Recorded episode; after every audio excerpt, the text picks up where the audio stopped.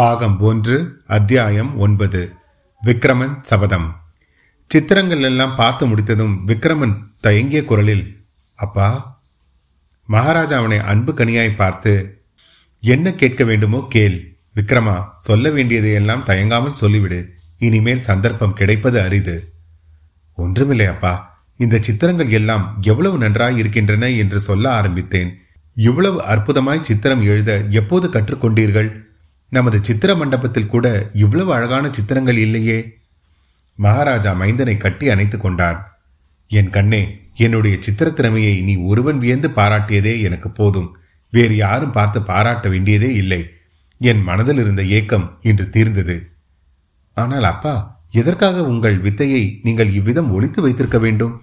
இந்த ஆச்சரியமான சித்திரங்களை பற்றி நீங்கள் வெட்கப்பட வேண்டிய அவசியம் என்ன? ஆஹா இந்த உருவங்கள் எல்லாம் எவ்வளவு தத்ரூபமாய் உணர்ச்சி பெற்று விளங்குகின்றன. முகங்களிலேதான் எத்- எத்தனை ஜீவக்கலை இவ்வளவு ஆச்சரியமான சித்திரங்களை வேறு யார் எழுத முடியும்? ஏன் இந்த இருட்டு மண்டபத்தில் இவற்றை பூட்டி வைத்திருக்க வேண்டும்? எல்லோரும் பார்த்து சந்தோஷப்பட்டால்தான் என்ன? என்று விக்ரமன் கேட்டான். அப்போது பாத்திம மகாராஜா கேள் விக்ரமா இந்த உலகத்தில் எவன் அதிகாரமும் சக்தியும் பெற்றிருக்கிறானோ அவனிடம் உள்ள வித்தையை தான் உலகம் ஒப்புக்கொண்டு பாராட்டும். காஞ்சியில் மகேந்திர சக்கரவர்த்தி இருக்கிறார் அல்லவா? ஒரு தடவை பெரிய வித்வ சபையை கூட்டி அவருக்கு சித்திரக்கார புலி என்ற பட்டம் அளித்தார்கள். மகேந்திரவர்மருடைய சித்திரங்கள் மிகவும் சாமானியமானவைதான். ஆனாலும் அவற்றை புகழாதவர் கிடையாது. இப்போதுள்ள நரசிம்ம சக்கரவர்த்திக்கு இது மாதிரி எத்தனையோ பட்டப்பெயர்கள் உண்டு. சித்திரக்கலையில் சிங்கம் கான வித்தையில் நாரதர் சிற்பத்தில் விஸ்வகர்மா உலகம் இப்படியெல்லாம் அவரை போற்றுகிறது. ஏன்? அவரிடம் பெரிய சைன்யம் இருப்பதனால்தானே? அவருடைய சாம்ராஜ்யம் பெரியதாய் இருப்பதால்தானே விக்ரமா தெய்வத்துக்கு ஏழை செல்வன் என்ற வித்தியாசம் இல்லை இறைவனுக்கு சக்கரவர்த்தியும் ஒன்றுதான் செருப்பு தைப்பவனும் ஒன்றுதான். ஆனாலும் இந்த உலகத்தில் தெய்வத்தின் பிரதிநிதிகளாய் இருப்பவர்கள் கூட பெரிய படைபலம் உள்ளவன் பக்கமே தெய்வமும் இருப்பதாய் கருதுகிறார்கள். மகேந்திரன் வெகுகாலம் ஜெயின மதத்தில் இருந்தான். சிவனடியார்களை எவ்வளவோ துன்பங்களுக்கு ஆளாக்கினான். பிறகு அவனுக்கு திடீரென்று நாணோதயம் உண்டாயிற்று. சிவபக்தன் என்று வேஷம் போட்டு நடித்தான். விக்ரமா மகேந்திரனும் சரி அவன் மகன் நரசிம்மனும் சரி நடிப்பு கலையில் தேர்ந்தவர்கள் விதவிதமான வேஷங்களை போட்டுக்கொள்வார்கள் நம்பினவர்களை ஏமாற்றுவார்கள். இவர்களுடைய சிவபக்தி நடிப்பு உலகத்தை ஏமாற்றிவிட்டது. புராதன காலத்திலிருந்து சோழ வம்சத்தினர் வைணவத்தையும் சைவத்தையும் வளர்த்து வந்தார்கள். சீராப்பள்ளி பெருமாளையும் ஸ்ரீரங்கநாதனையும் குலதெய்வங்களாக போற்றி வந்தார்கள். ஆனால் இன்றைய தினம் சிவனடியார்களும் வைஷ்ணவ பெரியார்களும் யாருடைய சபா மண்டபத்திற்கு போகிறார்கள்? திருலோகபதியான காஞ்சி நரசிம்ம சக்கரவர்த்தியின் ஆஸ்தான மண்டபத்துக்குத்தான் என்னுடைய சித்திரங்களை பிறர் பார்ப்பதற்கு நான் ஏன் விருப்பப்படவில்லை என்று இப்போது தெரிகிறதா? சோழநாடு சிற்றரசாயிருக்கும் வரையில் பார்த்திபன் சித்திரம் கூட எழுத ஆரம்பித்து விட்டானா? என்று உலகம் பரிகாசிக்கும். விக்ரமா இன்னொரு விஷயம் நீ மறந்துவிட்டாய் என்று நிறுத்தினார் மகாராஜா. என்ன அப்பா? இவை கேவலம் சித்திர திறமையை காட்டுவதற்காக மட்டும் எழுதிய சித்திரங்கள் அல்ல. விக்ரமா என்னுடைய மனோரதங்கள் இவை. என் இருதய அந்தரங்கத்தில் பொங்கிக் கொண்டிருக்கும் ஆசைகளை இப்படி நான் சித்திரமாக வடித்திருக்கிறேன். இந்த சித்திரங்களை இப்போது பார்ப்பவர்கள் சிரிக்க மாட்டார்களா? வீணாசை கொண்டவன் எட்டாத பழத்துக்கு கொட்டாவி விடுகிறவன் என்றெல்லாம் பரிகாசிக்க மாட்டார்களா?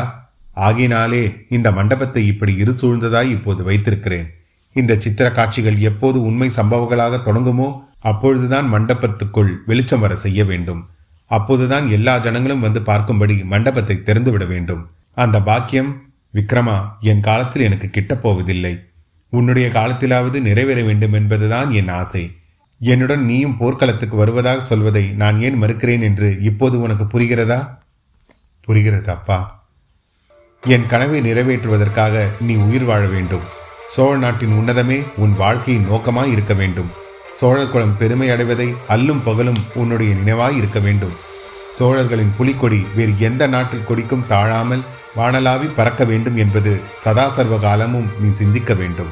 நாளை மறுதினம் நான் போருக்கு கிளம்புகிறேன். யுத்த களத்திலிருந்து திரும்பி வருவேன் என்பது நிச்சயமில்லை. போர்க்களத்தில் மடிகிறவர்கள் வீர சொர்க்கம் அடைகிறார்கள் என்று புராணங்கள் சொல்லுகின்றன. ஆனால் நான் வீர சொர்க்கம் போக மாட்டேன். திரும்பி இந்த சோழ நாட்டுக்குத்தான் வருவேன். காவிரி நதி பாயும் இந்த சோழ நாடுதான் எனக்கு சொர்க்கம். நான் இறந்த பிற்பாடு என்னுடைய ஆன்மா இந்த சோழ நாட்டு வயல்வெளிகளிலும் கோயில் குளங்களிலும் நதிக்கரைகளிலும் தென்னந்தோப்புகளிலும் உலாவிக் கொண்டிருக்கும்.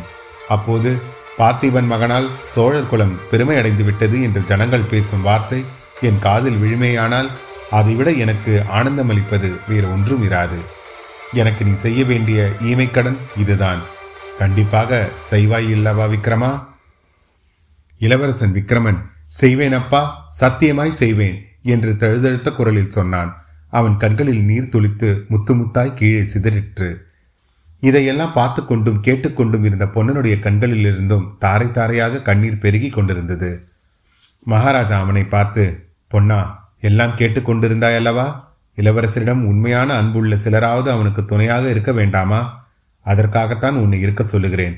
என்னுடன் நீ யுத்தத்துக்கு வருவதை காட்டிலும் இளவரசருக்கு துணையாக இருந்தேயானால் அதுதான் எனக்கு திருப்தியளிக்கும் நீ கண்டிப்பாக இளவரசருடன் இருப்பாயல்லவா? என்று கேட்டார். பொன்னன் விம்மலுடன் கண்டிப்பாக இருக்கிறேன் மகாராஜா என்றான். அத்தியாயம் ஒன்பது நிறைவு பெற்றது.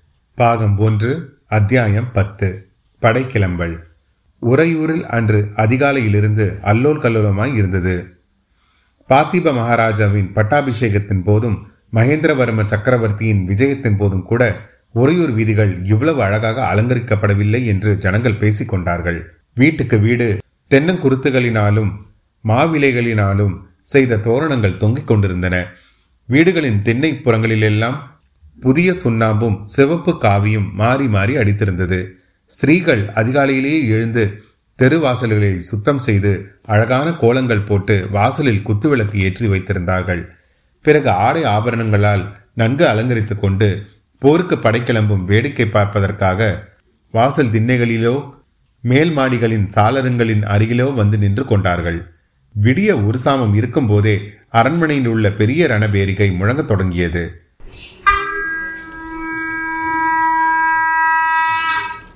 அதனுடன் வேறு சில சத்தங்களும் கலந்து கேட்கத் தொடங்கின.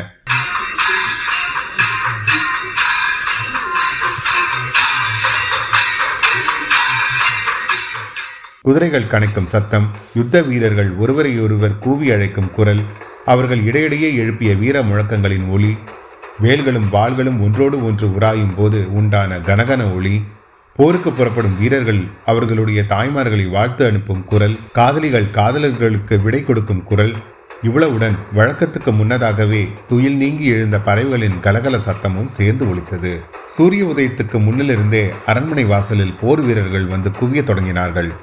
படைத்தலைவர்கள் அவர்களை அணிவகுத்து நிற்கச் செய்தார்கள். வரிசை வரிசையாக குதிரைப்படைகளும் யானைப்படைகளும் காலாட்படைகளும் அணிவகுத்து நிறுத்தப்பட்டன. எல்லா படைகளுக்கும் முன்னால் சோழர்களின் புலிக்கொடி வானலாவி பறந்தது. சங்கு கொம்பு தாரை தப்பட்டை முதலிய வாத்தியங்களை முழங்குபவர்கள் படைகளுக்கு இடையிடையே நிறுத்தப்பட்டார்கள். பெரிய பேரிகைகளை சுமந்த ரிஷபங்களும் ஆங்காங்கே நின்றன. பட்டத்து போர் யானை அழகாக அலங்கரிக்கப்பட்டு அரண்மனை வாசலில் கொண்டு வந்து நிறுத்தப்பட்டது. இந்த மாதிரி அணிவகுப்பு நடந்து கொண்டிருக்கையில் அடிக்கடி போர் வீரர்கள் வீரவேல் வெற்றிவேல் என்று முழங்கிக் கொண்டிருந்தார்கள். சிறிது நேரத்துக்கெல்லாம் அரண்மனை முன்வாசலில் சலசலப்பு ஏற்பட்டது. மகாராஜா வருகிறார் மகாராஜா வருகிறார் என்று ஜனங்கள் பேசிக்கொண்டார்கள் அவர்கள் பார்த்து கொண்டிருக்கும் போதே அரண்மனைக்குள்ளே இருந்து கட்டியக்காரர்களில் ஒருவர் சோழ மண்டலாதிபதி பார்த்திப மகாராஜா வருகிறார் பராக் பராக் என்று கூவிக்கொண்டு வெளியே வந்தார்கள். வீதிகளில் கூடியிருந்த அந்தணர்களும் முதியோர்களும் ஜெய விஜயி பவ ஜெய விஜயி பவ என்று கோஷித்தார்கள். மகாராஜா அறையில் மஞ்சள் ஆடையும் மார்பின் போர்க்கவசமும் இடையில் உடைவாலும் தரித்தவராய் வெளியே வந்தார். அவரை தொடர்ந்து ராணியும் இளவரசரும் வந்தார்கள். அரண்மனை வாசலில் மகாராணி தன் ஏந்தி வந்த ஆத்திமாலையை அவர் கழுத்தில் சூட்டினாள். அருகில் சேடு ஏற்றிக்கொண்டு நின்ற மஞ்சள் நீரும் தீபமும் உள்ள தட்டை வாங்கி மகாராஜாவுக்கு முன்னால் மூன்று சுற்று சுற்றிவிட்டு கையில் ஒரு துளி மஞ்சள் நீர் எடுத்து மகாராஜாவின் நெற்றியில் திலகமிட்டாள். அப்போது மீண்டும் மீண்டும் ஜெய விஜயி பவ வெற்றிவேல் வீரவேல் என்னும் முழக்கங்கள் ஆகாயத்தை அலாவி எழுந்து கொண்டிருந்தன. சங்கு கொம்பு தாரை தப்பட்டை முதலிய வாத்தியங்கள் காது செவிடாகும்படி அதிர்ந்தன. மகாராஜா வீதியில் நின்று கூட்டத்தை ஒரு தடவை தன் கண்ணால் அலந்தார். அப்போது ஒரு ஏவலன் விரைந்து வந்து மகாராஜாவின் காலில் விழுந்து எழுந்து கைகட்டி வாய்ப்பொத்தி நின்றான். என்ன செய்தி?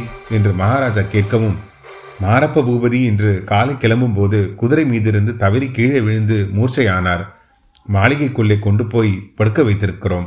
இன்னும் மூர்ச்சை தெரியவில்லை என்றான். இதை கேட்ட மகாராஜாவின் முகத்தில் லேசாக புன்னகை பரவிற்று.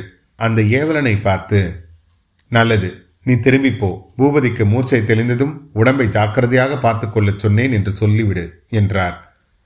மேற்கொண்ட சம்பாஷணை மகாராஜாவுக்கு அருகில் இருந்த ஒரு சிலருடைய காதிலே விழுந்தது. ஆனாலும் வெகு சீக்கிரத்தில் மாரப்ப பூபதிக்கு ஏதோ விபத்தாம். அவர் போருக்கு வரவில்லையாம் என்ற செய்தி பரவிவிட்டது. பிறகு மகாராஜா அருகில் நின்ற விக்ரமனை வாரி எடுத்து மார்போடு அணைத்துக்கொண்டு உச்சி முகர்ந்தார். விக்ரமா நான் சொன்னதெல்லாம் ஞாபகம் இருக்கிறதல்லவா? மறக்க மாட்டாயே நினைவில் இருக்கிறதப்பா? ஒரு நாளும் மறக்க மாட்டேன் பிறகு மகாராஜா மைந்தனின் கையை பிடித்து அருள்மொழியிடம் கொடுத்து தேவி நீ தைரியமாக இருக்க வேண்டும். சோழர்குல செல்வத்தையும் புகழையும் உன்னிடம் ஒப்புவிக்கிறேன். வீர பத்தினியாயிருந்து என் கோரிக்கையை நிறைவேற்ற வேண்டியது உன் பொறுப்பு. முகமலர்ச்சியுடன் இப்போது விடை கொடுக்க வேண்டும் என்றார். அருள்மொழி கண்ணில் நீர் பொங்க நெஞ்சை அடைக்க இறைவனுடைய அருளால் தங்கள் மனோரதம் நிறைவேறும். போய் வாருங்கள் என்றாள். மகாராஜா போர் யானை மீது ஏறிக்கொண்டார். மறுபடியும் போர் முரசுகளும் தாரை தப்பட்டை எக்காலங்களும் முழங்கின. உடனே அந்த சோழ நாட்டு வீரர்களின் படை அங்கிருந்து பிரயாணம் தொடங்கிற்று.